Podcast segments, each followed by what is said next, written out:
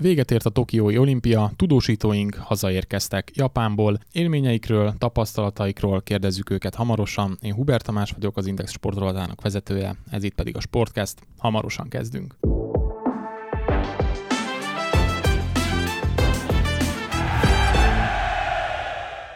Köszöntjük kedves hallgatóinkat, és hát köszöntelek titeket, srácok, Irku Miklós, főszerkesztő helyettes itt ül mellettem. Szia Miki! Szia, sziasztok! Illetve itt van Palotai Barnabás, az Index sportrovatának újságírója. Szia Barna! Sziasztok! No, hát jó újra titeket látni. Azt hiszem, hogy három és fél hete nem láttuk egymást. Eszméletlen rövid idő volt, de mégis, mégis hosszú, azt gondolom. Köszönjük, hogy bejöttetek. Nagyon fáradtak voltok. Ugye tegnap érkeztetek meg. Ezt az adást szerdán vesszük fel. Nem azt kérdezem elsőként, hogy milyen volt, tehát nem ilyen átlagos kérdésekbe szeretnék belemenni, hanem azt hiszem, hogy életetek legfurcsább élményén vagytok túl, ezt lehet mondani? Vagy ez igaz? Abszolút. Nekem már most az is furcsa, megmondom őszintén, hogy nem én ülök abban a székben, ahol te ülsz, hogy általában én szoktam vezetni ezt a műsort, most ez is egy kicsit ilyen kibillent a jól megszokott szerepből, meg a rutinból. Nagyon furcsa volt ez az olimpia, ugye a koronavírus miatt. Korlátozások voltak érvényben mindenfelé, és lényegében egy buborékban rendezték meg ezt az egész sporteseményt, ami ugye a világ legnagyobb sporteseménye. Az újságíróknak és, és mindenkinek, aki Tokióba érkezett, ugye 14 napig karanténban kellett lennie, hogy csak a hotel és a sportesemények között lehetett mozogni, illetve nekünk újságíróknak a sajtóközpont vonalán. Ugye itt a olimpia hivatalos járatai szállítottak mindenkit, így minket is, és emiatt a város lényegében csak buszból láttuk. Ugye a 14 nap után úgymond kiszabadultunk, próbáltuk ezt a szabadságot egy kicsit kihasználni, kielvezni, de szerencsére a, a jó magyar szereplések kevés időt adtak arra, hogy, hogy felfedezzük a várost, és esetleg a Tokió vonzás körzetét is, hiszen rengeteg látványosság és rengeteg csodálatos hely van egyébként eh, egész Japánban, nem beszélve például a Fuji hegyről, ami hát világhírű és tényleg gyönyörű. Sajnos csak képen láttuk, Na de visszatérve az olimpiára, a megszokott sporteseményekhez képest az, hogy nem voltak nézők, most mondhatnám azt, hogy már hozzászoktunk az elmúlt szűk másfél évben, de azért, aki évek óta vagy húzamosabb ideje jár sporteseményekre, azért annak nagyon furcsa, nagyon szokatlan ez a csend. Az, hogy nincs. Persze nyilván megvan az adrenalin az emberbe, a sportlókban különösen, hiszen azért az öt karikának van egyfajta súlya, de az, hogy nincs, nincs ott az a felfokozott hangulat, nincs az a szurkolás, nincs az, hogy amikor kivonulsz mondjuk a, mondjuk az, az úszók a korrumból kijönnek, és behívják őket, és van körítést csinálva azért, mert zene, kivetítő, fények, stb. stb. De azért, amikor nem zúgol elátón hajrá magyarok, meg a tapsvihar, azért az egy kicsit, hát illúzióromboló, ez talán a legjobb szó, amit, amit lehet rá mondani, de összességében nem tudok rosszat mondani erről az olimpiáról, mert nagyon profi volt a szervezés, tényleg mindenben próbáltak a kedvünkre tenni a szervezők, minden problémát megoldottak, meg hát azért mégiscsak egy olimpia ami ugye négy évente van, most öt, és a magyar csapat is nagyon jól szerepelt, úgyhogy én csak jó és pozitív élményekkel jöttem haza, és gazdagodtam, majd később beszélünk róla még. Barna, azt tudjuk, hogy egyáltalán nem volt egyszerű kijutni Tokióban, hogyha kicsit visszaszaladunk még az időbe, és mondjuk május, június, július elejére visszaugrunk, akkor mit tudtatok akkor, hogyan terveztétek az utazást, miben volt más? Ugye hát nyilván itt nem arról van szó, hogy bepakoltatok valamikor július közepén, elmentetek a repülőtérre, bemutattátok a kis útleveleteket, és akkor már mentetek ki is, megérkeztetek, és akkor egyből irány a szálloda, welcome vacsora, nem tudom, több ezer ember, tehát milyen szabályok voltak amikről tudtatok, és amiket már a kiutazás előtt nektek újságíróknak meg kellett csinálni? Nekem hál' Istennek Miki ebben iszonyatosan sokat segített. A, egyrészt a kiutásnak a megtervezésében, szóval ami ez nekem nem kellett uh, semmi, nem tudom, adminisztrációs dolgokban részt vennem, vagy, vagy olyan előkészületben, amit tényleg meg tudod csinálni nélkül, mert Miki ezt meg is csinálta, és ez uh, amíg élek hálával tartozom ezért. Mert... Behajtom. Sok volt? Sok volt? Hát Biztos vagy benne, hogy cipőméretünket leszámítva szinte mindent le kellett adni, hogy mikor érkezünk, milyen repülővel, melyik járattal, hol fogunk lakni, mi hova akarunk menni. Volt egy ilyen úgynevezett activity plan, amiben be kellett írni, hogy hová tervezünk elmenni a kintartózkodásunk alatt. Lényegében minden egyes lépésünket figyelték, úgymond a szervezők. Aztán Szó ugye kint, szerint is. kint kiderült, hogy azért picit lazább Igen. a rendszer, meg, meg azért az nem volt uh, életszerű, hogy 30 ezer újságírónak minden nap minden lépését követik. Voltak szabályszegések, föl is hívták a figyelmet rá többször, de de szerintem összességében azért működött a rendszer. Volt három applikáció egyébként, amit le kellett tölteni, meg folyamatosan tölteni kellett az egészségügyi állapotunkra vonatkozóan. Rengeteg papírmunka, amiben egyébként nagy segítséget kaptunk a Magyar Olimpiai Bizottságtól, feléjük ezúton is köszönet jár, de rengeteg, rengeteg, rengeteg adminisztráció. Én nem is tudom, hogy szerintem a elmúlt fél évben, mondjuk idén januártól a kiutazásig kezdve, ha nem váltottam száz e-mailt a mobbal és a szervezőkkel, akkor egyet se. Szóval ezt valahogy így lehet elképzelni. Igen, aztán a, a végében, amikor már tényleg nekem is részt kellett vennem ezekben az operatív dolgokban, akkor tudatosult bennem, hogy ez, hát ez nem lesz egyszerű, és hogy uh, nem is tudtam akkor így hova tenni, most akkor a ketrecnek melyik oldalán leszünk mi, és Hát ugye tényleg nagyjából be voltunk zárva, de egyébként annyira mégsem. Oké, okay, az, hogy ugye 14 napig nem közlekedhetünk másod, csak ugye a, ezekkel a külön taxika vagy külön buszokkal, de egy idő után egyébként szerintem ezt már megszoktuk. Itt inkább az volt, hogy uh, tényleg az előzetes tevékenységek voltak sokkal húzósabbak, mint amit ugye már ott helyben kellett kötelezően csinálni, mert az, hogy mondjuk elmentünk először mondjuk az első négy napban minden nap tesztelni kellett, de utána már csak három-négy naponta, meg ugye tényleg volt az alkalmazás, amiben naponta fel kellett vinnünk a, az, hogy éppen mennyi a testhőmérsékletünk, meg hogy köhögünk és nem. Az, tehát ezek ilyen pár perces dolgok voltak, tudtunk már létezni normális körülmények között is. Ez, ez ugye becsület alapon működött, azt tegyük hozzá. Tehát én megnézném, hogy a 30 ezer újságíróban hány mondta azt, hogy passzus, belázasodtam, akkor ezt most beírom az ocsába, hogy lássák a szervezők is, hogy hoppá. Igen, én azért egy, egy gyomorrontással kezdtem ott az első három napban, de hát természetesen ezt nem nagyon akartam feltüntetni, mert különben ki tudja, hogy milyen szankció járt volna érte, úgyhogy egyébként meg egyértelmű volt, hogy nem Covid, mert a tesztjei meg negatívak voltak közben. Szerintem a legnagyobb szankció az volt, hogy te hát finoman fogalmazva is rosszul voltál. Igen. De szerencsé a szerencsétlenség, vagy pont ez még ugye az olimpia előtt mi négy nappal mentünk ki, és hogy mire már meggyulladt az olimpiai láng, én addigra már azért összekapartam magam. Igen, és hát ugye július 23-án gyújtották meg az olimpiai lángot. Barna, te ott voltál a, a stadionban, a nyitóünnepségen, volt egy kis tüntetés mellette. Összességében mit gondolsz, hogy hogyan láttad, mennyire fogadták távolságtartóan a japánok, mind a sportolókat, mind az újságírókat, mind pedig a hivatalos személyeket. Hát amikor ugye oda is külön busz vitt minket, és uh, én akkor jártam először a belvárosban. Egyrészt akkor szembesültem az úristen, Tokió azért hát ahhoz képest azért Budapest egy kis előváros lenne maximum, mert tényleg egészen félelmetes, és hogy ott, ahogy már vitt minket be a busz, és értünk, a, ahogy érkeztünk az olimpiai stadion felé, nagyon sokan álltak kin az utcán, és integettek a buszoknak. Feltételezem, hogy nem tudták egyébként, hogy mi sajtómunkások vagyunk, de nem is biztos, hogy ez érdekelt őket, csak ugye fel volt matricázva az összes busz, és és látszott, hogy valamennyire ők is szerettek volna bekerülni ennek az egésznek a vérkeringésébe, és aztán az olimpiai stadion körül meg több ezer ember állt, nem feltétlen betartva járványügyi szabályokat, és ugye én is csináltam ott videókat, akkor ott integettek benne, akkor ők is csináltak rólunk videókat, szóval ott tényleg az volt, hogy nem tudom, hogy most akkor én vagyok az állat, vagy én vagyok az állatkerti látogató. Mert tényleg ott egy, egymás csodájára jártunk a helyiekkel, úgyhogy ott én azt tapasztaltam, hogy egyébként elfogadták azt, hogy itt van, szerettek volna egyébként ott lenni. Biztos vagyok benne, hogy amikor ugye az volt, hogy először 10, aztán azt redukálták 5000 főre, ugye a a nézőszámot, amit aztán ugye nullára, de hogy az az 5 vagy 10 ezer ez biztos, hogy el kellett volna szinte mindenre, mert, mert ott lettek volna. Szóval volt, sőt, hát amivel ugye én találkoztam, a nagy többség, az főleg ugye a megnyitóból kiindulva szeretett volna ott lenni, és, és szerette, hogy ott van ez az olimpia. A tüntetőknek nyilván az egy ellenvélemény volt. Most az első hivatalos nap az ugye július 24-e szombat volt.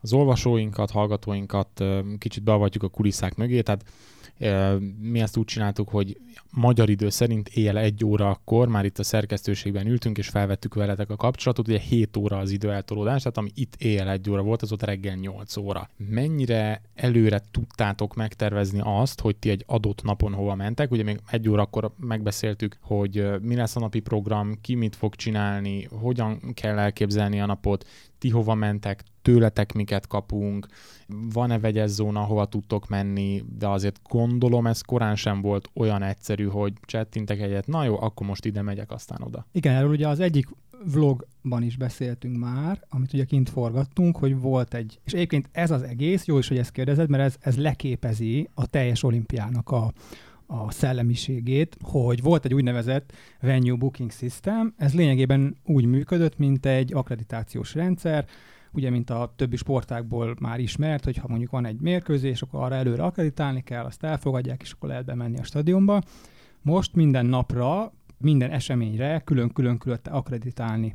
Egy újságíró egy napra tíz eseményre akreditálhatott, és minden ö, eseményre az azt megelőző nap délután négyig kellett leadni az akkreditációs igényt. És azt azt szerint bírálták el a szervezők, hogy melyik országnak hány sportolója érdekelt, ha már neked nem volt benne sportolód a te nemzetedből, de mondjuk kevesebben jelentkeztek, akkor azért beengedtek, de ugye mi tapasztaltunk az volt Barnával, hogy talán egy-egy eseményre nem jutottunk be, de hogy egyébként mindenhová beengedtek, és ezt, ezt nagyon szigorúan vették ők, úgy tűnt, hogy nagyon szigorúan veszik az első napokban, és aztán, hogy haladtunk előre az időben, hát óhatatlanul megesik az emberre, hogy ugye a, a nagy hajtásban, meg az egész olimpia forgatagában elfelejti, hogy hoppá, délután négy óra van, jelentkezni kellett volna. Hát természetesen ez velünk is előfordult, nem egyszer, nem kétszer, és ilyenkor az volt a megoldás, hogy minden csarnoknak, vagy stadionnak, vagy uszodának volt egy úgynevezett venue média menedzsere, aki az adott sport létesítménynek a mindenféle sajtó feladataért volt felelős, és neki kellett írni egy levelet, bemutatkoztunk, hogy jó napot kívánok, XY vagyok, lemaradtam határidőre, szeretnék bemenni, és általában 5 percen belül jött a válasz, hogy gyertek. Úgyhogy mi a Barnával szerintem volt négy-öt olyan helyszín, aminek a venue menedzsereivel már szinte, hogy baráti kapcsolatba kerültünk, mert annyiszor leveleztünk velük. Nem életszerű ez sem. Tehát nem reális az, hogy te minden nap délután négyig már tudod, hogy másnap hova mész, főleg úgy, hogy mondjuk volt olyan, ahol mondjuk elődöntő volt este hatkor, hétkor, és ha mondjuk kikapott az embered, akkor már lejátszotta a bronzmeccset, ha döntős volt, akkor volt, hogy csak másnap. Mondjuk a csapatsportokban is, hogy a csoportkör utolsó fordulójában ugye játszottak mondjuk a pólósok, és nem tudtuk, hogy másnap most akkor, vagy két nap múlva délelőtt, délután, vagy este fognak játszani a negyed döntőbe. Tehát, hogy ilyen szempontból volt már egy kis rugalmasság azért a rendszerbe. Szilágyi Áron szerezte a magyar csapat első aranyérmét, Barna, te ott voltál a Vivo csarnokban. Számítottál rá? Egyrészt milyen volt a hangulat a, a, a sajtótribünön?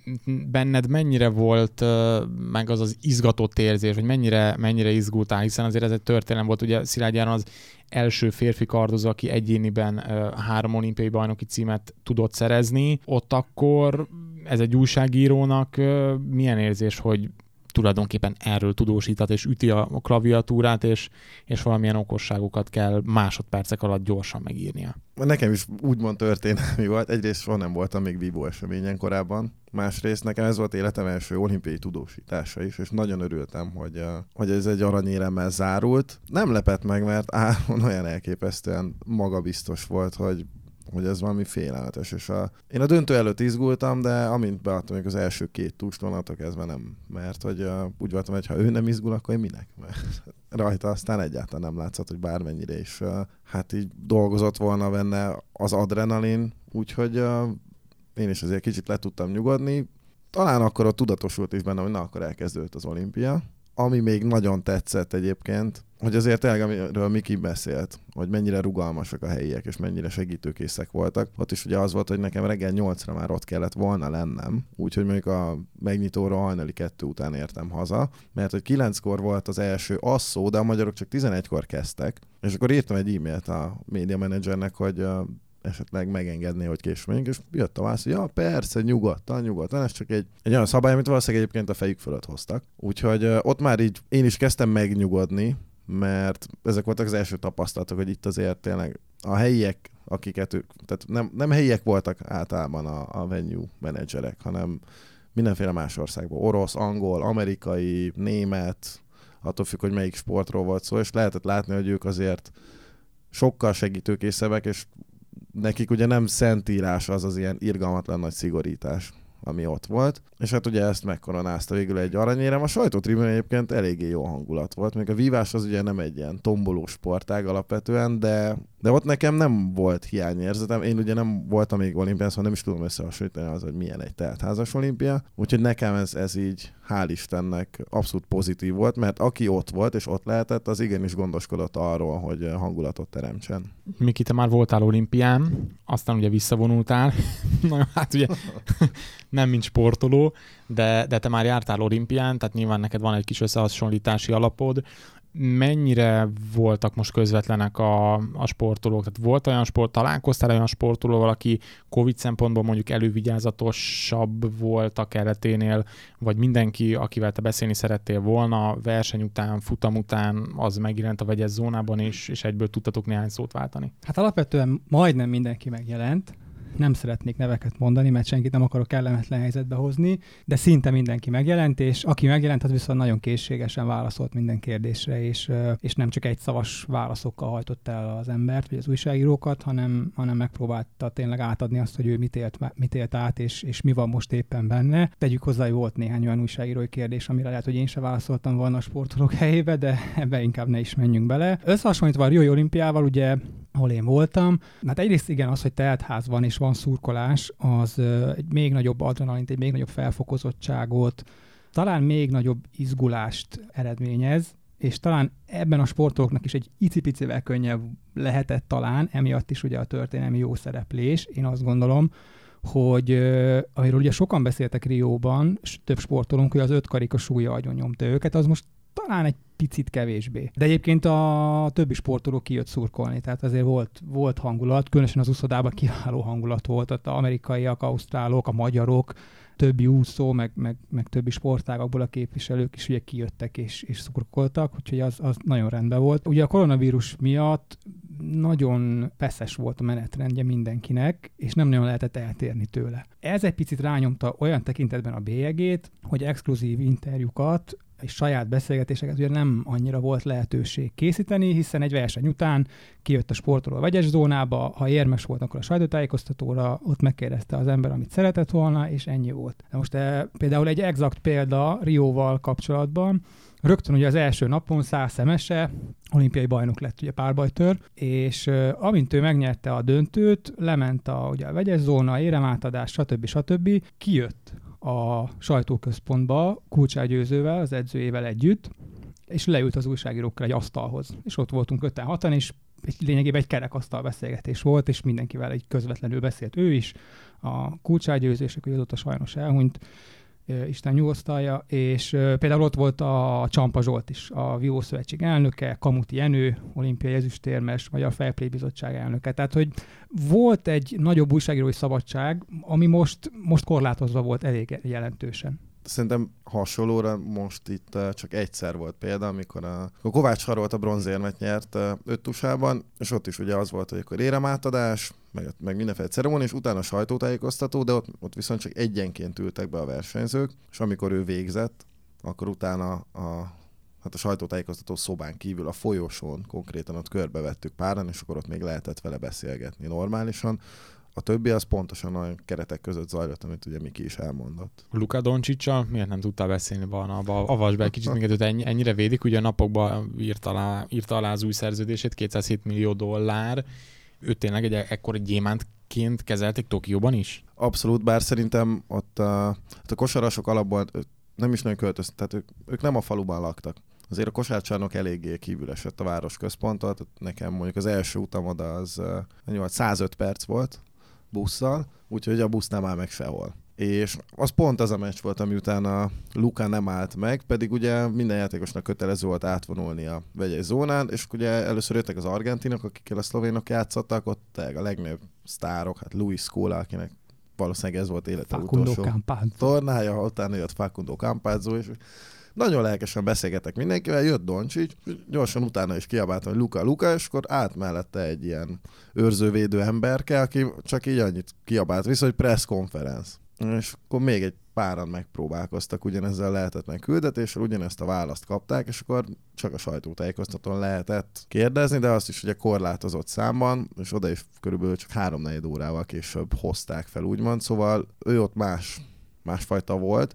Lehet, hogy ezért, vagy azért kapott ő más bánásmódot, mert hogy egyébként a sajtótájékoztatón majd megáll. Ugyanez volt egyébként Kevin durant is a, az amerikaiaknak az elődöntői után, de például a többi amerikai játékos megállt. Tehát Javier Meggivel ott beszélgettünk egy 10 percet, aki azért egyébként szintén nem kis név, mert most, most már olimpiai bajnok, meg egyébként többszörös NBA győztes is, úgyhogy igen, voltak egyenlőbbek az egyenlőbbnél.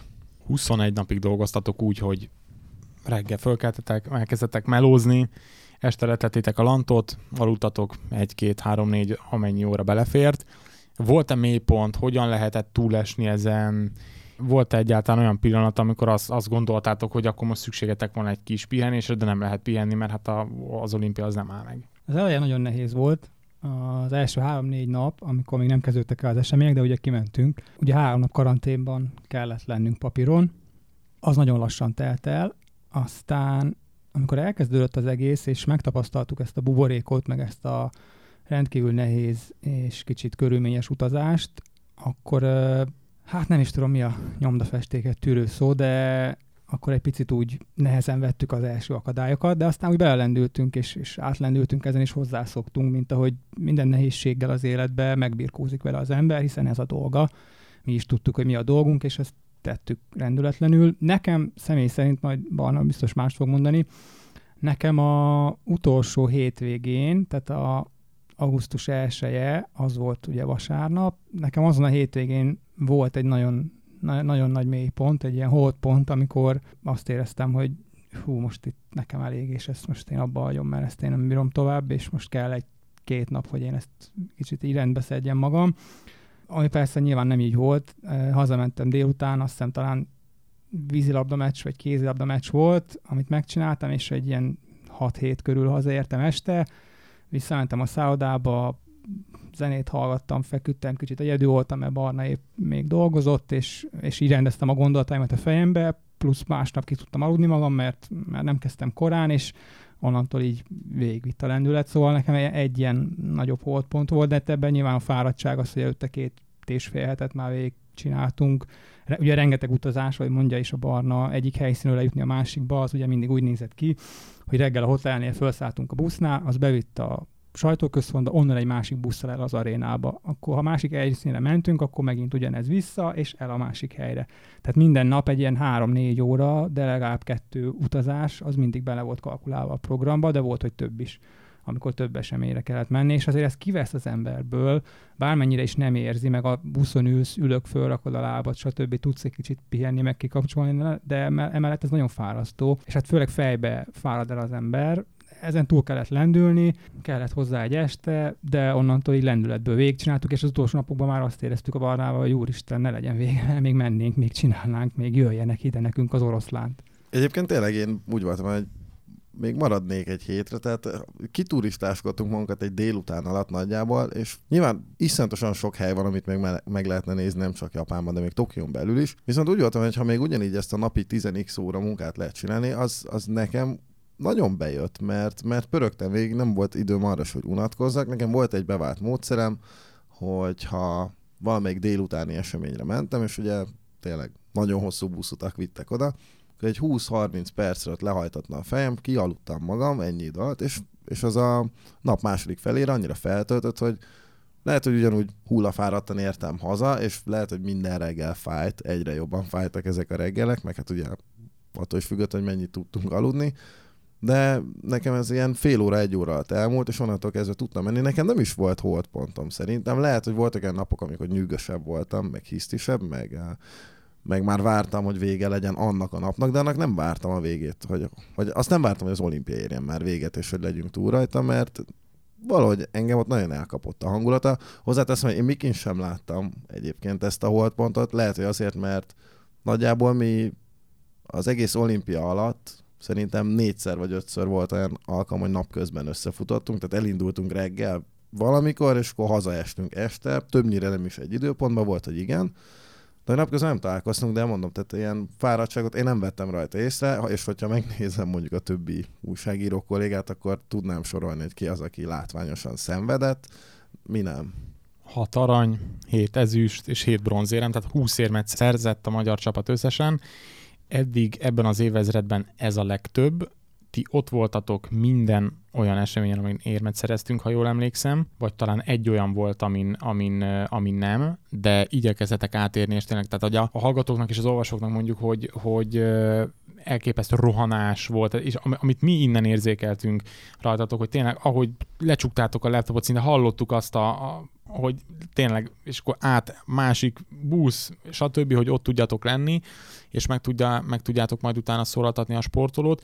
Melyik volt uh, számotokra a legkedvesebb érem szerző esemény? Volt-e ilyen egyáltalán, vagy tudtok-e választani? Nekem ugye a legelső, mert egyrészt az arany volt, másrészt ugye, amit már mondtam, hogy miért volt számomra különleges, meg a vitorlás. Én, én Berel Zsombornak mondanám az ezüstérmét. Egyrészt az egy nagyon különleges helyszínen is volt, eh, Enoshima szigetén, ami egészen gyönyörű, és nekem egy kicsit ugye a horvát tengerpartot idézt az egész a hangulat, meg amint odaértem, megcsapott a halszag. Én imádom a halszagot, szóval egyáltalán nem, nem irritált, és alapból a, ez a vitorlás család, egy, ez egy teljesen más kategória, és, és ott beléptem, és hiába volt ez egy olimpia, meg hiába volt tele helyi erővel önkéntesen minden, azért átjött ennek az egésznek a családi légköre, és ugye mondom, ez egy ilyen 80 kilométerre lehetett Tokiótól, meg hát én nagyon-nagyon drukkoltam azért Berezsomának, nyilván minden magyar sportolónak drukkoltam, neki, neki rengeteget, és nagyon végigkövettem a, az ő futamait, nyilván nem élőben, mert arra nem volt módom, de hogy azért az állást követtem, és, és ugye a mi eredeti tervünkben nem szerepelt az, hogy, hogy őt is meg tudjuk nézni, pont azért, mert annyira kiesett, hogy az ugye elvisz egy teljes napot, de végül egyébként onnan is átértem talán egy talán egy birkózásra, igen. És ráadásul ugye aznap volt nekem a 15, vagy nekünk a 15. nap, szóval már tudtam utazni, úgyhogy én a tömegközlekedéssel amúgy hamarabb bejutottam oda, mint mondjuk ez ilyen külön busszal lett volna, mert oda külön-külön buszt szerveztek egyébként. Úgyhogy nekem azért, mert ez egy kicsit ilyen periférián volt, meg a vitorlással annyira nem nagyon foglalkoznak az emberek, se itthon, de hogy így világszerte sem annyira, vagy hát ott is megvannak azok a nagy hatalmak. Úgyhogy nekem, vagy én, én, én az ő ezüstérmét tudnám mondani. Én hármat tudnék kiemelni, ami igazán közel állt valamiért, és mindegyiket meg is indoklom, hogy miért. Az egyik az Milák Kristófnak az aranyérme, és az pont azért, mert az első volt nekem, amin ott lehettem. Az első ugye mindig különleges, és látni ezt a fiatal srácot, hogy hogy tényleg erőtől duzzad, és, és, és helyén van az önbizalma, még akar, többet akar, ugye nem is volt túl boldog az aranyérme után, hiszen nem jött össze a világcsúcs, igazi maximalista srác, és nagyon-nagyon sok van benne, óriási tehetség, és, és nagyon jó látni, hogy van a magyar úszósportnak egy, egy ilyen ekkora kiemelkedő tehetsége, aki most már át is lépte ezt a tehetséget, és, és most már tényleg a, a világ leg, egyik legjobb úszójává nőtte ki magát ezen az olimpián. A másik, a férfi vízilabda válogatottnak a, a bronzérme, ennek két oka is van. Az egyik, hogy én alapvetően a csapatsportálakat jobban kedvelem, és közelebb állnak hozzám a csapatsportálak, hiszen én magam is azt űztem, és űzök amatőrként most is, és azt én jobban meg tudom élni. Másrészt ugye azért is, mert vég, szinte végigkövettem a férfi vízilabda válogatottat a, az olimpián, egy kivételével a görögök elleni vereséget a csoportkörben azon nem voltam ott, egyébként az összes többin ott voltam, és a végére Mersz Tamással már-már egy ilyen hát nem, nem azt mondom, hogy baráti viszony alakult ki, de, de már, már mindig előre köszöntünk, jött, és már tudta, hogy ott vagyunk, és akkor uh, fogok tőle kérdezni, és nagyon készségesen válaszolt, de ugyanezt elmondható a játékosokról, tehát uh, ha bárkiben uh, negatív sztereotípiák lennének, akkor azt, azt abszolút ez most feloldotta, és tényleg kenyére lehetett kenni tényleg az összes vízilabdázónkat, és, és nagyon megérdemelték ezt a bronzot. A harmadik pedig, a szintén egy bronzérem, a Háspataki Gáboré. Több okból is, itt szintén. Az egyik az az, hogy én teljesen szűzként mentem oda a karatéra. Én még soha életemben nem voltam karate versenyen, főleg nem ezen a, ebben a Kumite nevű versenyszám, ahol ugye küzdenek egymással a harcosok, és nem tudtam, hogy hogy mi fog történni, vagy hogy mire számíthatok, és én nagyon szeretek új dolgokat felfedezni, kipróbálni, és ez is egy, egy ilyen élmény volt, és rengeteget adott nekem egyébként, bár valószínűleg, hogy a következő olimpián már nem lesz ott a karate, bár még mennek el a tárgyalások. Minden esetre egy nagyon jó és új, izgalmas élmény volt, és a másik ok pedig az, hogy a, a Gábor rendkívül lelkes és nyitott személyiség, és nagyon közvetlen. És nagyjából ha jól emlékszem, ketten vagy hárman voltunk ott ö, újságírók, és, és iszonyatosan közvetlenül kijött, bármit lehetett tőle kérdezni az edzőjétől, és tényleg olyan volt, mintha már ezer éve ismernénk egymást. Kijött, kérdeztem, és úgy válaszolt, mintha tényleg egy baráti társaságba járnánk minden hétvégén, és én nagyon szeretem az ilyen nyitott, közvetlen sportolókat, akikkel így lehet beszélgetni, és nem a szokásos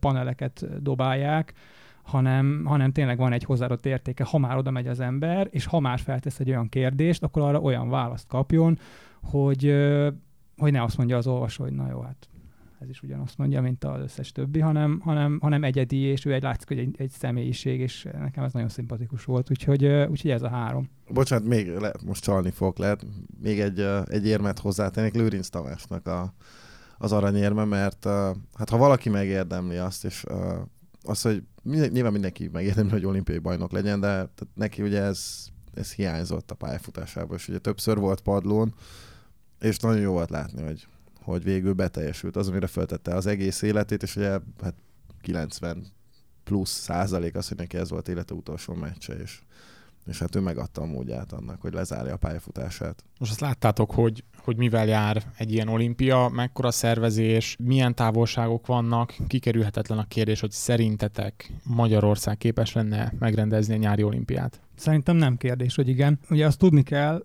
hogy a 2024-es pályázat az már nagyon közel volt a sikerhez, aztán jött egy népszavazás, én abban az időszakban egyébként... Népszavazási kezdeményezés. Igen, én abban az időszakban egyébként pont a Magyar Olimpiai Bizottságnál dolgoztam, és szorosan együttműködtünk a Budapest 2024 non-profit Kft-vel, ami ugye a leendő szervező bizottság lett volna, és egy nagyon profi csapat állt össze mind kommunikációban, mind marketingben, mind sportszakmailag nagyon-nagyon jó szakemberek dolgoztak ott, tényleg élmény volt velük együtt dolgozni, és hát megmondom őszintén, mi úgy készültünk, hogy itt 2024-ben rendezünk egy olimpiát, és a MOB is így készült, és, és én biztos vagyok benne, látva azt a lelkesedést, azt a, azt az energiát, amit ők beletettek már, már csak a projekt előkészítésébe, hogy Budapest, vagy, vagy akár mondhatjuk így, hogy Magyarország meg tudta volna rendezni, és abban is biztos vagyok, hogy a szervezés is nagyon profi lett volna, mert,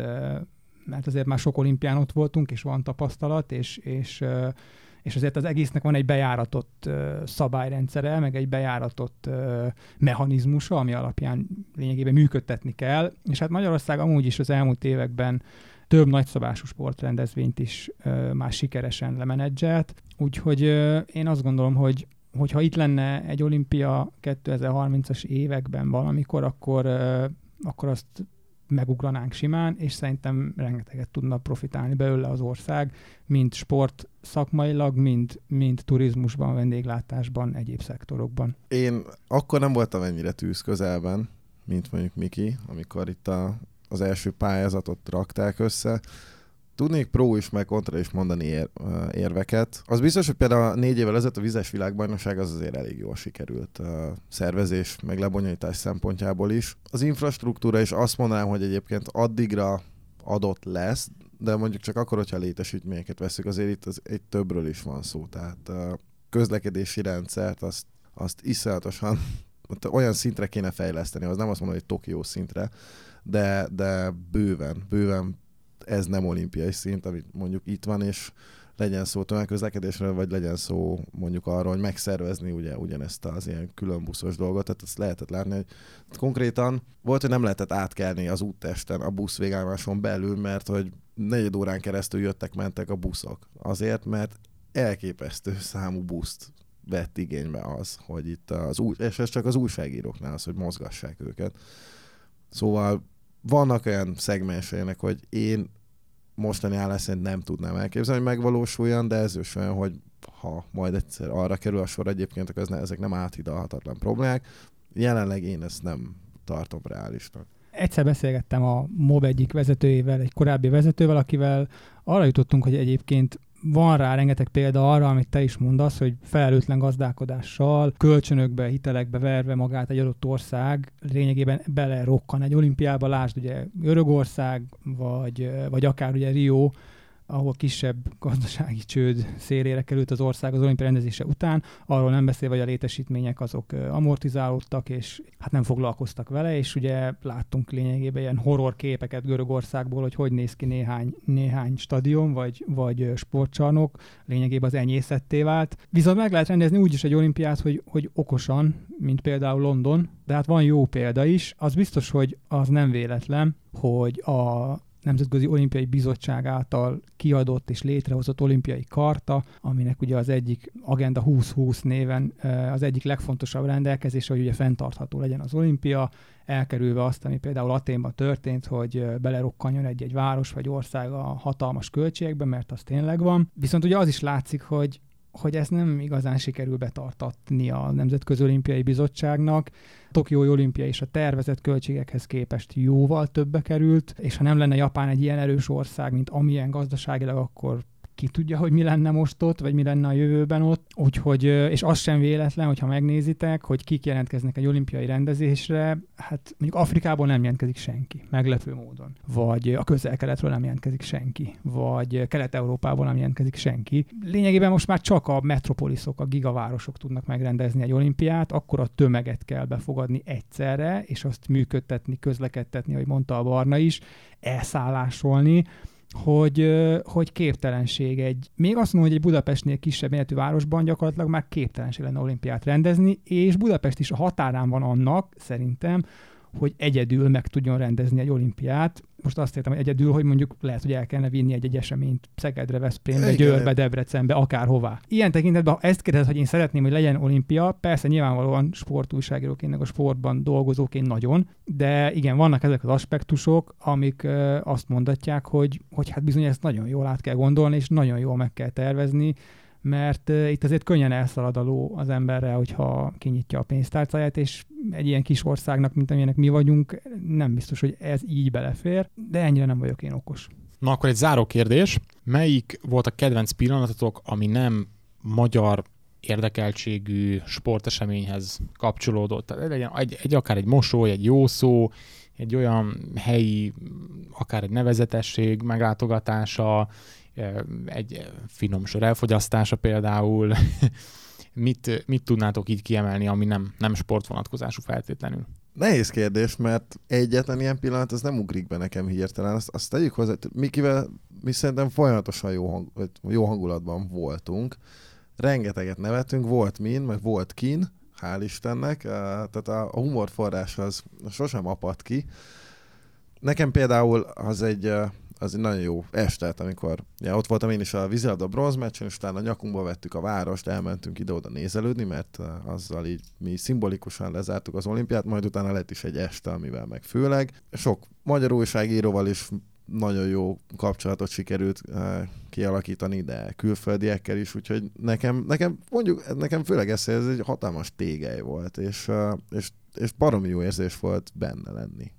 Hát én több dolgot is ki tudnék emelni, de kettő rövid történetet mondok, hogy a műsori dolgokból sem nagyon szaladjunk ki. Az egyik az az, amikor mentem a metrón, már nem is tudom, hogy hová, és ez többször is előfordult, ugye Hanger is pólóba, meg akkreditáció ugye a nyakamba, és, és ugye nem látták, hogy én ki vagyok, hogy újságíró vagyok, hanem csak annyit láttak, hogy Hungary, és hogy kvázi úgy nézek ki, mint egy sportoló. És a metron többször, meg a reptéren is többször odajöttek hozzám, hogy Hungary, Hungary, ugye a japános kiejtéssel, ami inkább Hungary, Hungary. Hungary. És mondtam, hogy igen, igen, és nem is kérdeztek többet, hogy én ki vagyok és mit csinálok, hanem mondták, hogy akkor csinálják velem egy fotót. és, de nagyon kedvesen, meg nagyon aranyosan. Volt olyan, aki megkérdezte, hogy melyik sportág. És, és mondtam, mondtam, hogy egyik se, hanem én a újságírást képviselem és mondta, hogy nem baj, az is tök jó, hogy itt vagyok, és hogy uh, akkor csinálhat velem egy fotót, mondom, persze.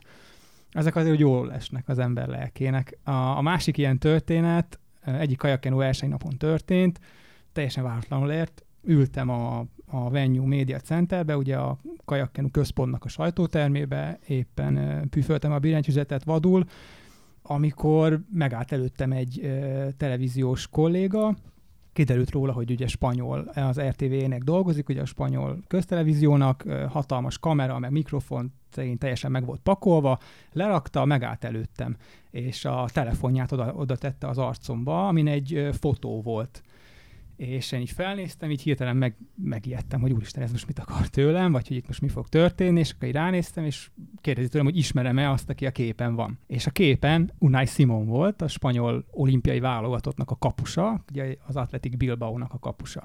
És mondtam, hogy persze, hát ő Unai Simon, spanyol kapus. És mondja nekem, hogy hát teljesen úgy nézek ki, mint ő, hogy tudok róla.